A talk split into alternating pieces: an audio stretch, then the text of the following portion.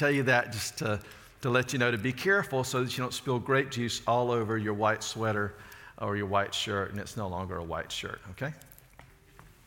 So um, let's, let's go to the Lord and read his word in chapter 10 of Acts. We'll begin reading in verse 34. This is the word of the Lord. So Peter opened his mouth and said, Truly, I understand that God shows no partiality, but in every nation, anyone who fears him and does what is right is acceptable to him. As for the word that he sent to Israel, preaching good news of peace through Jesus Christ, he is Lord of all. You yourselves know what happened throughout all Judea, beginning from Galilee after the baptism that John proclaimed, how God anointed Jesus of Nazareth with the Holy Spirit and with power he went about doing good and healing all who were oppressed by the devil, for God was with him. And we are witnesses of all that he did, both in the country of the Jews and in Jerusalem. They put him to death by hanging him on a tree, but God raised him on the third day and made him to appear, not to all the people, but to us who had been chosen by God as witnesses, who ate and drank with him after he rose from the dead. And he commanded us to preach to the people and to testify that he is the one appointed by God to be judge of the living and the dead. To him, all the prophets bear witness that everyone who believes in him receives forgiveness of sins through his name. The Holy Spirit falls on the Gentiles, is what the phrase said. I shouldn't have read that, but it did. It might not be in your Bible, but that's what it says. Uh, while Peter was still saying these things, the Holy Spirit fell on all who heard the word. And the believers from among the circumcised who had come with Peter were amazed because the gift of the Holy Spirit was poured out even on the Gentiles. For they were hearing them speaking in tongues and extolling God. And then Peter declared, Can anyone withhold water for baptizing these people who have received the Holy Spirit just as we have? And he commanded them to be baptized in the name of Jesus Christ. And then they asked him to remain for some days. Will you pray with me?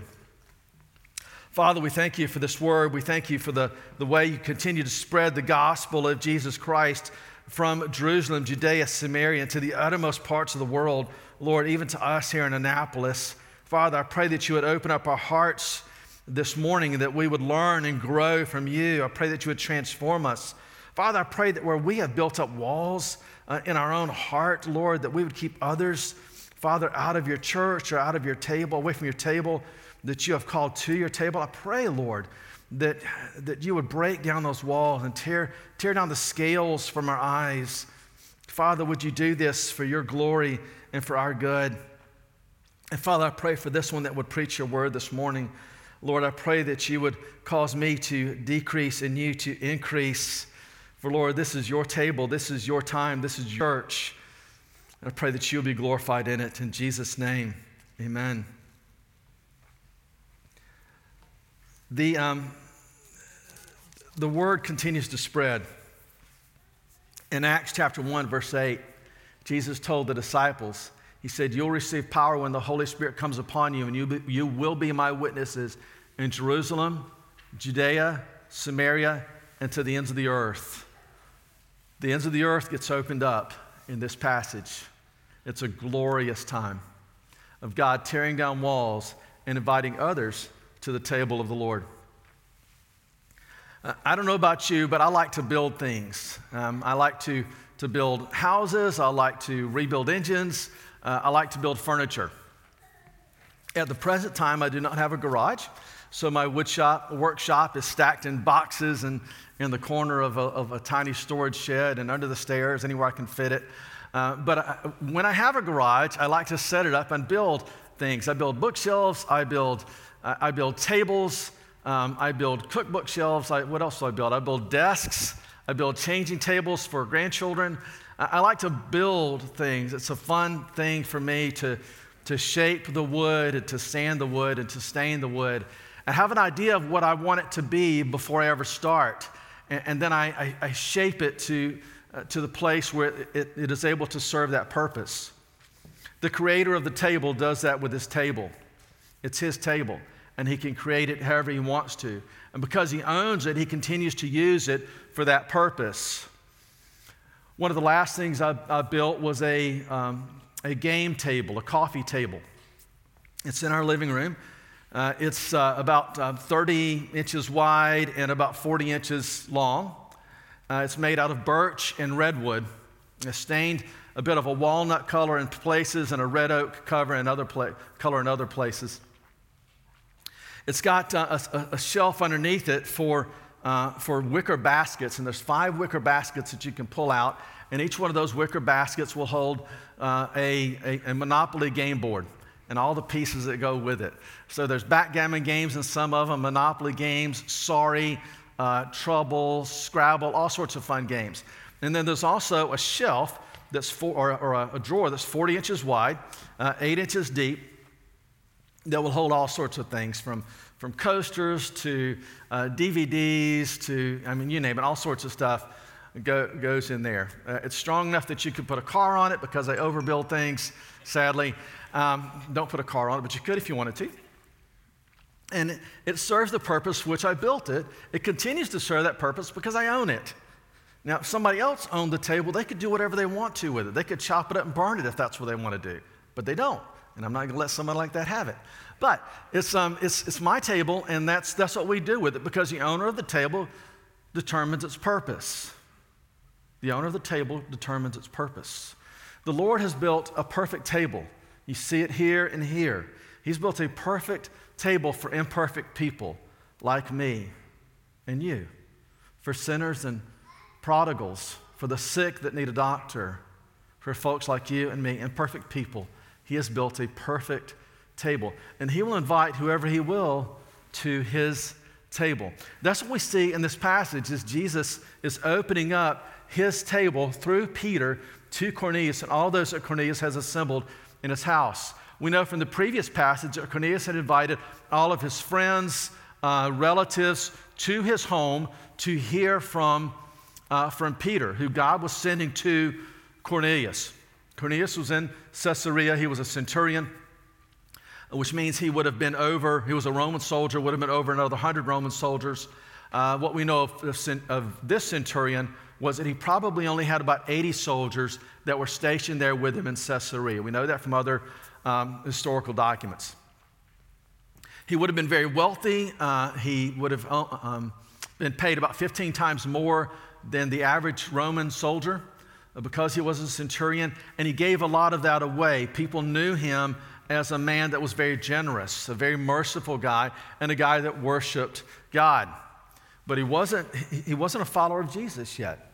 And he was on the outside looking in because he was a Roman. He wasn't allowed into the temple. He wasn't a Jew, he was a Gentile.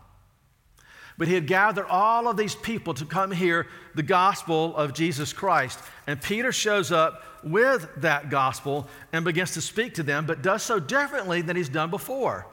In other places where Peter has opened up the gospel, for example, in Jerusalem at Pentecost or later in Samaria, he goes from the Old Testament, showing them what the Old Testament had to say about the Messiah, and then bringing it forward and, say, and basically says, See, Jesus is that one that all the Old Testament prophets spoke about. He doesn't do that here. Here he starts straight from Jesus Christ and assumes that they already know much of these things.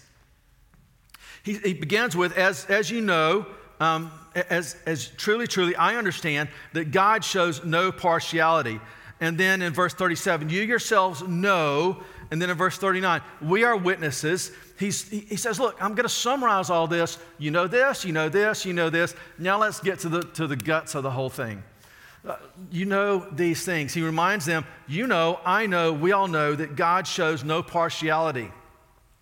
Peter has brought six other friends with him from the church in Jerusalem and from the church in Joppa. He's brought six Jewish friends, Jewish Christian friends with him. They're surprised by much of what they're hearing and what they're going to see when baptisms begin to happen in a little while. Peter's reminding them God shows no partiality, but it's for every nation. Paul says, I'm not ashamed of the gospel of Jesus Christ, for it is the power of God for who? For the Jew and also for the Gentile. God shows no partiality, but it's for every nation. There was surprise and there was even opposition for Peter when he would get back to Jerusalem. But Nathan's going to talk about that next week. Don't want to spoil that for you. The Jews like to build up walls and keep the Gentiles out uh, keep anyone that was a non Jew out. They had their feasts, they had uh, the circumcision, uh, and it was in their minds, and we'll see this later on and when we get to Acts 15, that unless someone was going to keep all of the feast and was going to be circumcised, then they shouldn't be allowed to come to Christ. For Christ was a Jewish Messiah. They should be on the outside looking in unless they did all the, the things that the Jews wanted them to do.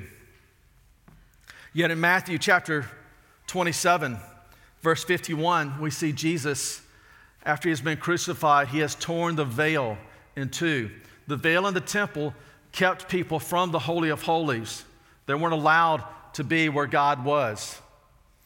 As Jesus was crucified, as he died, the, the veil was ripped in two. There's no longer any curtain, any wall between us and Jesus Christ. We're not much different from the Jews who like to build walls up, but they're typically walls that Jesus has not designed. Jesus would tear down all of the walls except one. The only wall that he keeps up is the wall that is between believers and unbelievers when it comes to their place in heaven. That's it. Paul reminds us there's neither Jew nor Greek, male nor female, slave nor free. There's only people that are believers and people that are unbelievers. And Jesus also tells us it is not, will that, not God's will that anyone should perish, but that all should come to eternal life. So he, he has come to seek and to save those that are lost. He is inviting those that are not, belie- not believers yet into that family of God that they would be believers. We'll talk more about that in just a minute. So Jesus keeps that up. He sees two classes those that know him and those that don't know him. We like to keep other walls up. We tear down walls that we want torn down. Uh, I not only like to, um, to, to build furniture, I like to rebuild houses. And one of the most fun things about rebuilding a house is the demo. Demo day, you ever seen some of these HGTV things? Demo day is the funnest day because you get to come in with sledgehammers and you get to just tear stuff apart. We had bought a house that we were stripping down to the studs. We were tearing down a lot of walls, uh, opening up walls between the kitchen and the dining room, the master bedroom had been chopped up into two bedrooms and I think four closets. It was a, an atrocity. Um, and so, you know, all those walls had to come down. Well, demo day arrived, and my buddy Robbie showed up with 18 other men from church. It was a beautiful sight. It was like something on, from, from TV where you see all these, these cars and trucks pulling up into the driveway. And men began to come into the house with, with tool bags and hammers and sledgehammers and saws and it was an exciting thing until I saw a couple of guys that, well, it scared me to think of them with a hammer in their hand. Uh, one of those guys was in the kitchen later on, and uh, I heard banging. And I thought, there isn't a wall that's supposed to come down in the kitchen. What's going on in there? And I walk around the, down the hall and into the kitchen, and sure enough, there was a wall there that was almost totally destroyed, and he was having the time of his life. It would have been funny, except that was a load bearing wall that held up the beam that held up much of the upstairs. And so there was a real quick George, stop! Don't tear that wall down. Tear that wall down. We pick and choose the walls that we want torn down, even when it comes to the church. And yet the church doesn't belong to us. The church belongs to Jesus Christ. The table is His and the church is His. My friends, let's, let's make it personal. Even this church is His. Yeah, many of, of us in this room are members of the church, of EP Church, but EP Church doesn't belong to us. certainly doesn't belong to me. And, and it doesn't belong to you.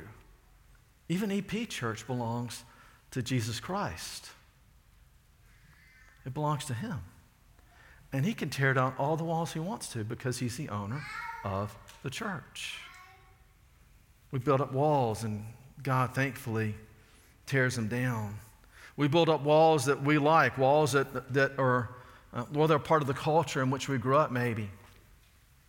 Maybe they're part of the culture that we've adopted since we become believers or since we become adults. We put up walls around race, we put up walls around language, we put up walls around clothing, we put up walls around um, ages, we put up walls around the way people educate their kids, We put up walls around music. We put up walls around nationality. We put up walls. We put up walls. We put up walls. My friends, where we have put up walls that do not belong to Jesus Christ, we need to repent. We need to repent and ask forgiveness from the Father. If we have put up walls and divided people that belong to His one church, of every tribe, tongue, and nation, those walls come down eventually. Let's tear them down now. We put up walls, God tears those walls down. Peter reminds Cornelius and those that are behind him, those that are behind him, the Jews that have come, Jewish Christians that have come with him, he reminds them that God owns it all. The table belongs to him, the church belongs to him. Look in verse 38. In verse 37, you yourselves know what happened throughout all Judea, beginning from Galilee after the baptism that John proclaimed, how God anointed Jesus of Nazareth with the Holy Spirit and with power you know that Jesus of Nazareth is the one that is the Messiah. He is the anointed one. He goes on. So we've all seen what he did. We've seen the peace that he proclaimed, the peace that he brought. We've seen what the Jews did to him, which I find that fascinating that he's talking to the, the Romans here, the Roman Gentiles, and he's saying, You saw what the Jews did to him. They hung him on a tree. But God, but God, God raised him from the dead the third day. We saw that. Now, to be a witness of something was, was an important thing, um, but to have two or more witnesses, and he's got, remember, he's got six people with him, to be, have two or more witnesses was enough to stand up in court. So when Peter's telling these, this centurion and all those that are gathered with him, we saw that, all of us. What he's saying is, you can check it out. You can depend on this. And if you don't trust us, check it out. We saw what happened. In other words, they're willing to stand on, on that. You go to 1 Corinthians chapter 15, and you see Paul saying the same kind of thing. That all of these Psalms, the 12, Peter, John, more than 500 of the brothers at one time. He says you can check it out. You can go to all these other cities and these, these villages and these coastal places. You can check it out and see that we, what we're saying is true. He is the anointed one. He has been raised from the dead. And then he goes on. He said, And we've been told by God that we're to come and tell you these things. Look at verse 42. And he commanded us to preach to the people and to testify that he is the one appointed by God to be the judge of the living and the dead. He is the one appointed by God to be the judge. Now, think about what, what's going through the centurion's mind and maybe all those that are with him. They are Roman citizens, they owe their allegiance to one, and his name is Caesar. His name is not Jesus. Caesar is the final judge over Rome and all Roman citizens. In fact, in their mind, Caesar is the final judge over everybody. But they're saying, no, not even Caesar, not even our government is the judge appointed by God. The one appointed by God, his name is Jesus. And with that, he has put Caesar out of the way completely. He's not the anointed one, the Messiah sent by God, and he's not the judge. There's only one, and his name is his name is Jesus. In verse 43, he says, To him all the prophets bear witness that everyone who believes in him receives forgiveness of sins through his name. So he says, this is the only time he goes back to the Old Testament.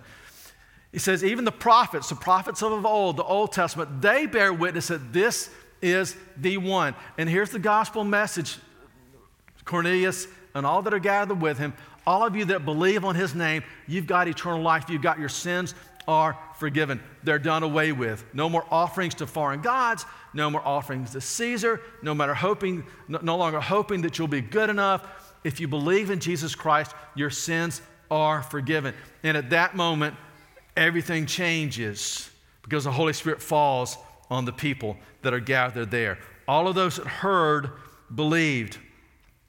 Verse 44 Peter was still saying these things. The Holy Spirit fell on all who heard the word, and the believers from among the circumcised who had come with Peter were amazed because the gift of the Holy Spirit was poured out even on the Gentiles. Now, all of those that heard believed, right? The scripture says in Romans 8 11, everyone who believes in him will not be put to shame. There's a shame that comes for those that are not believers, that don't yet know Jesus Christ. If you're a Jew that's, that's under the, the rule and the yoke of slavery with Pharisees, then that shame comes because you'll never be good enough. You'll never be able to keep the laws that have been heaped upon you again and again and again and piled heavily on you because of the Pharisees. If you're a Roman citizen, there's the shame of knowing you will never measure up because you'll never be Caesar. There's always a place where you fall short of being that one that has wisdom and understanding and knowledge. You'll always fall short of that. For all that are, that are, that are created in the image of God, there's still the even deeper shame of knowing that because of sin, even one sin, even our own sin nature, we're separated from God. But God, who is rich in mercy, made him who knew no sin to be sin for us, that we might become the children of God. Christ has taken our shame. Everyone who believes in him will not be put to shame, Romans 8 11. For there's no distinction between Jew and Greek, for the same Lord is Lord of all, bestowing his riches, bestowing his riches on all who call on him. For everyone who calls on the name of the Lord will be saved, Jew and Gentile, male and female, slave and free, everyone who calls on the name of the Lord. And the Holy Spirit fell. People began to speak in tongues and extol the name of the Lord. Now, we've seen this happen in Acts already. We saw it happen at Pentecost in Acts chapter 2, where the Holy Spirit fell on all those that were gathered there uh, for Pentecost, right? And Peter was preaching then. We see it again in Acts chapter 4, where the Holy Spirit falls on the Samaritans as Peter is preaching the gospel there. At this point, the gospel is going forth again, and the Holy Spirit is marking that by falling on the people they're proclaiming the name of the Lord and they're speaking in tongues. It's interesting here that at this point, just as in other places, there's, a bap- there's baptism that's going to take place. Peter asked the question, it was probably a catechism type question that was asked before baptisms in verse 47. He said, Can anyone withhold water for baptizing these people who have received the Holy Spirit just as we have? It was probably a catechism type normal question, is what theologians and historians believe. But there's something powerful in the question itself. Can anyone come up with a reason why these should not have, why these should not be baptized? And those that were behind him, the six Jew, Jewish Christians that had come with him, they can probably think of lots of reasons. They haven't kept the feast. They haven't been circumcised. They haven't been admitted to the temple. I can think of lots of reasons they're probably saying. But nobody says a word because they've seen the Holy Spirit fall on these Gentile believers. Peter has to defend that in chapter 11 in Jerusalem. It happens again in Acts chapter 15.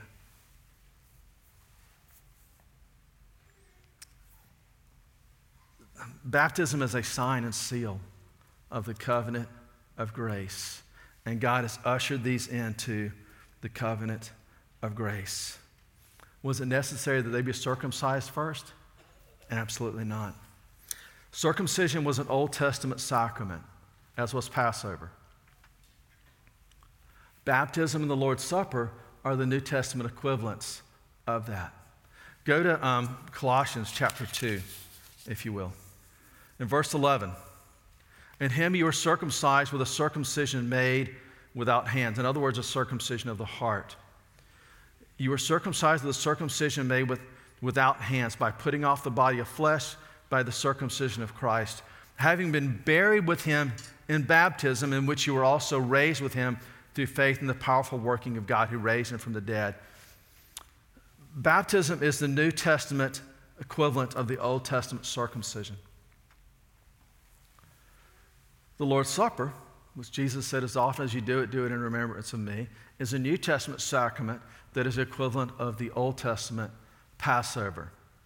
Think about the Old Testament sacraments Lord, the, the Passover and circumcision. Both pointed forward towards Jesus Christ. Both pointed forward, and both were, were bloody. Both were bloody. The New Testament, with baptism and the Lord's Supper, there is no blood. There's no blood. In Hebrews chapter 9, Verse 21. This is the blood of the covenant that God commanded for you. And in the same way, he sprinkled with the blood, sprinkled with the blood, both the tent and all the vessels used in, in worship. Indeed, under the law, almost everything is purified with blood. Without the shedding of blood, there is no forgiveness of sins. Thus, it was necessary for the copies of the heavenly things to be purified with these rites, but the heavenly things themselves with better sacrifices than these. What's the better sacrifice? That would be Jesus. For Christ has entered not, on, not into holy places made with hands, which are copies of the true things, but into heaven itself, now to appear in the presence of God on our behalf. Nor was it to offer himself repeatedly as a high priest enters the holy places every year with blood that is not his own. But then he would have had to suffer repeatedly since the foundation of the world. But as it is, he has appeared once for all at the end of the ages to put away sin by the sacrifice of himself. There's no blood in the New Testament sacri- sacraments because the blood's already been shed.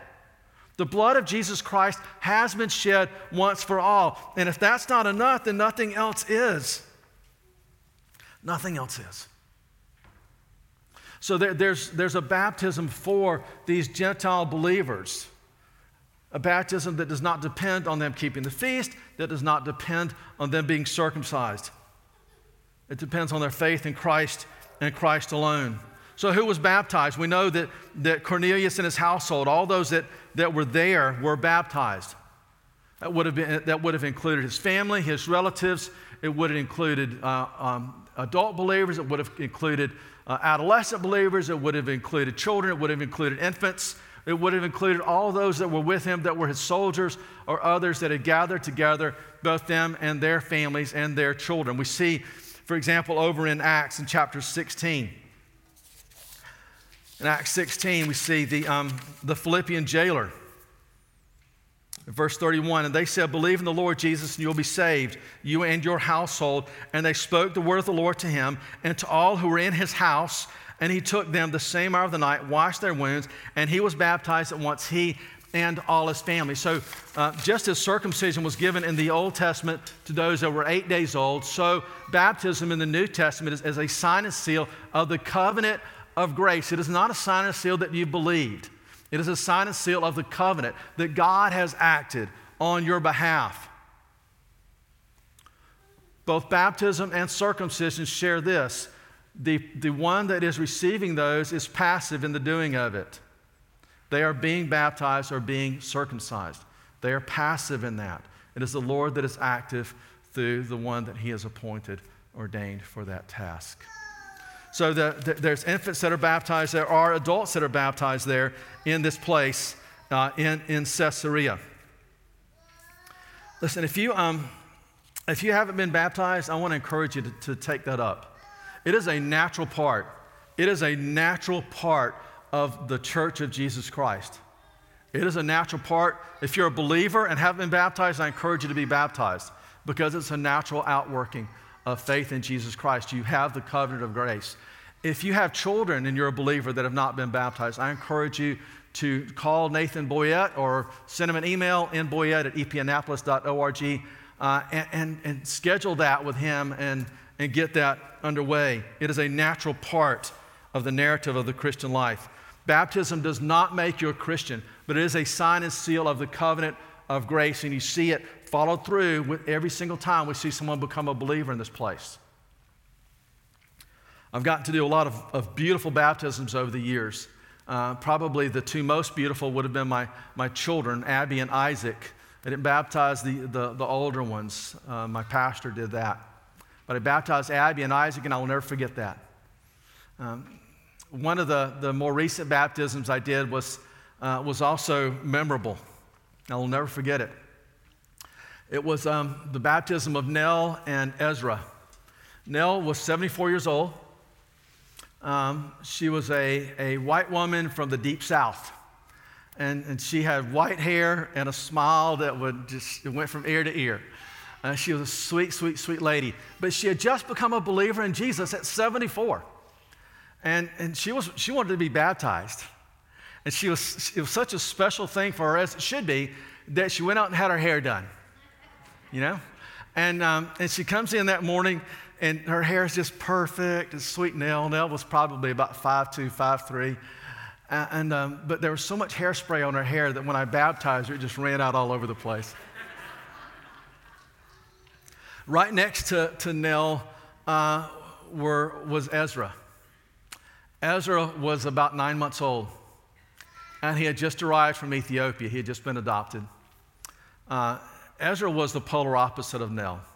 Whereas Nell had this, this lily white skin, um, Ezra's skin was just as black as it could be.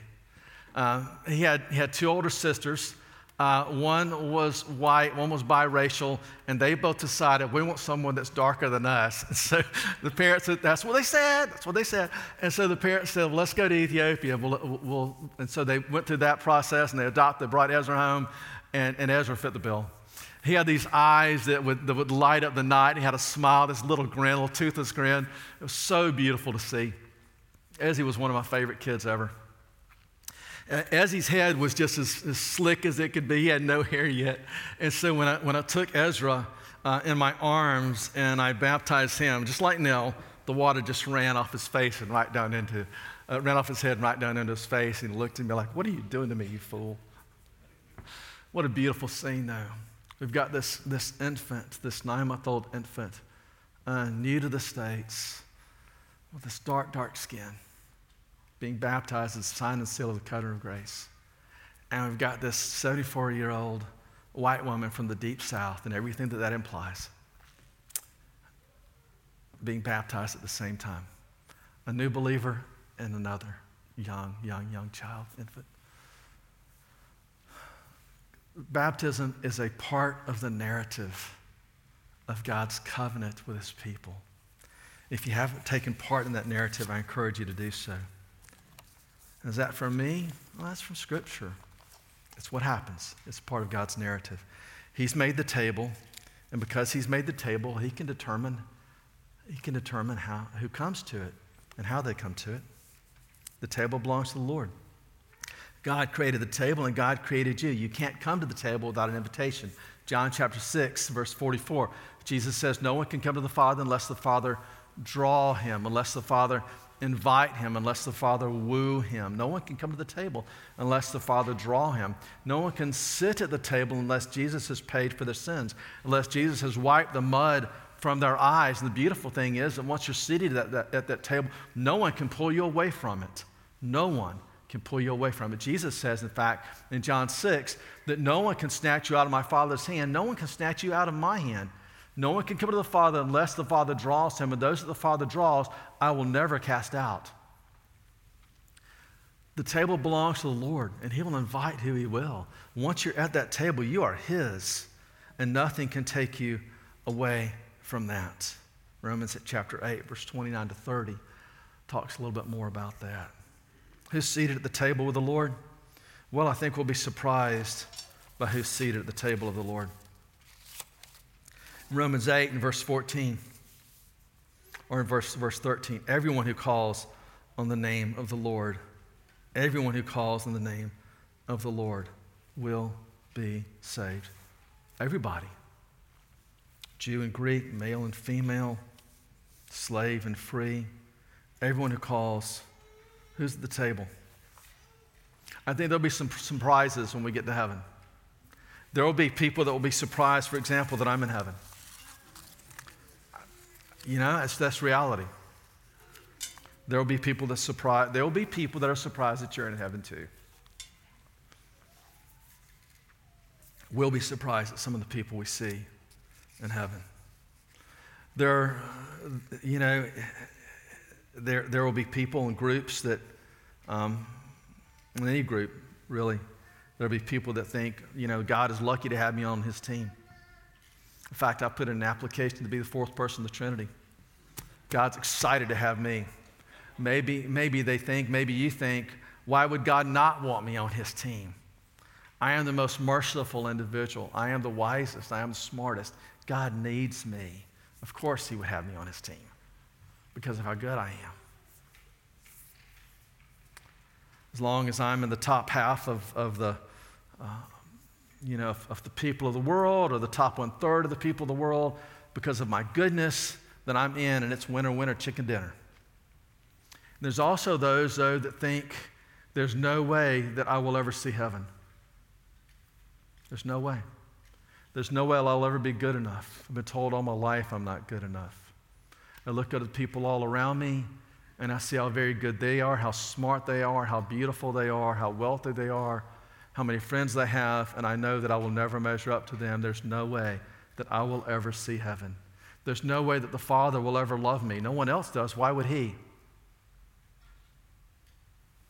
There's no way I could ever break down those walls and enter into heaven. I can't even enter into the church of Jesus Christ here on earth. My friends, in any group, there's those individuals, it's probably those individuals right here in this room. I've been one of those individuals in both of those groups at different times in my life. The Lord's lucky to have me on his team. And at the same time, there's no way on earth I'll ever see heaven. Why would God love somebody like me? Because in both of those places, it's all up to me, isn't it? The reality is that who's at the table isn't up to you and it isn't up to me. It's up to God. And God will invite who He will invite. The measuring stick, you see, is all wrong. We measure according to man's rules. We measure according to our idols. We measure according to our own fears. God measures according to something else. He's measured with the blood of Jesus Christ, that blood that was shed once for the remission of sins. If the blood of Jesus Christ is not enough, friends, then nothing else is. Nothing else is. And if the blood of Jesus Christ is enough, then anything that you or I try to add to it is an affront to the gospel of Jesus Christ. It is shaking our hand in his face. And like the song from The Greatest Showman, sung by Jenny Lind, it's never enough. Jesus, you're never enough. You're never enough. Never, never, never enough. Let me add my good works. Let me add doing it right. Let me add singing the right songs. Let me add hanging out to the right, with the right people. Let me add doing it right. Then that'll be enough for me, for me, and for everyone else. My friends, Jesus Christ doesn't build those walls, He tears them down. It is not for us to look at the prodigals and the sinners, the Gentiles and the Jews, and other people from other parts of the world and say those people do not belong. This table is for those that are sinners and prodigals just like me, just like you, because of the blood of Jesus Christ shed for once for many for the remission of sins. The surprises happen here as we give into God and His ownership of the table. My friends, God has created, He has built, He has designed a perfect table for imperfect people like me and you. A perfect table for imperfect people like us. The creator of his table, in his love and his mercy, he has given it to us on this day. So when we come to this table uh, in a few minutes, we're going to come as imperfect people forgiven by the King of Kings. Will you pray with me? Father, thank you for your table. Thank you for your love. Thank you for tearing down the walls, the dividing walls between us and you through the blood of Jesus Christ. Lord, I pray that like Cornelius and his household, that like Peter and his household, Lord, that we will rejoice with you. Father, I pray that as you use Peter to declare the gospel of Jesus Christ to, to Cornelius and to his house, that you would use us to spread the gospel of Jesus Christ even beyond this. Father, I pray for all of us in this room, if there's anyone here, Lord, that is thinking, uh, hey, I'm enough. I don't need Jesus. I'm good enough.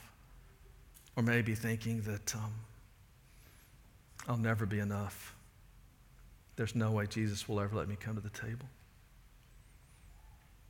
Lord, I pray that you would open those hearts and that you would draw them, Jesus, draw them to the table of the Lord.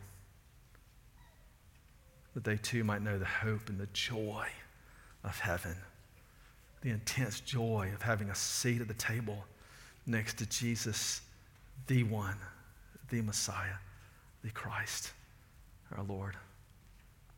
In Jesus' name we pray. Amen.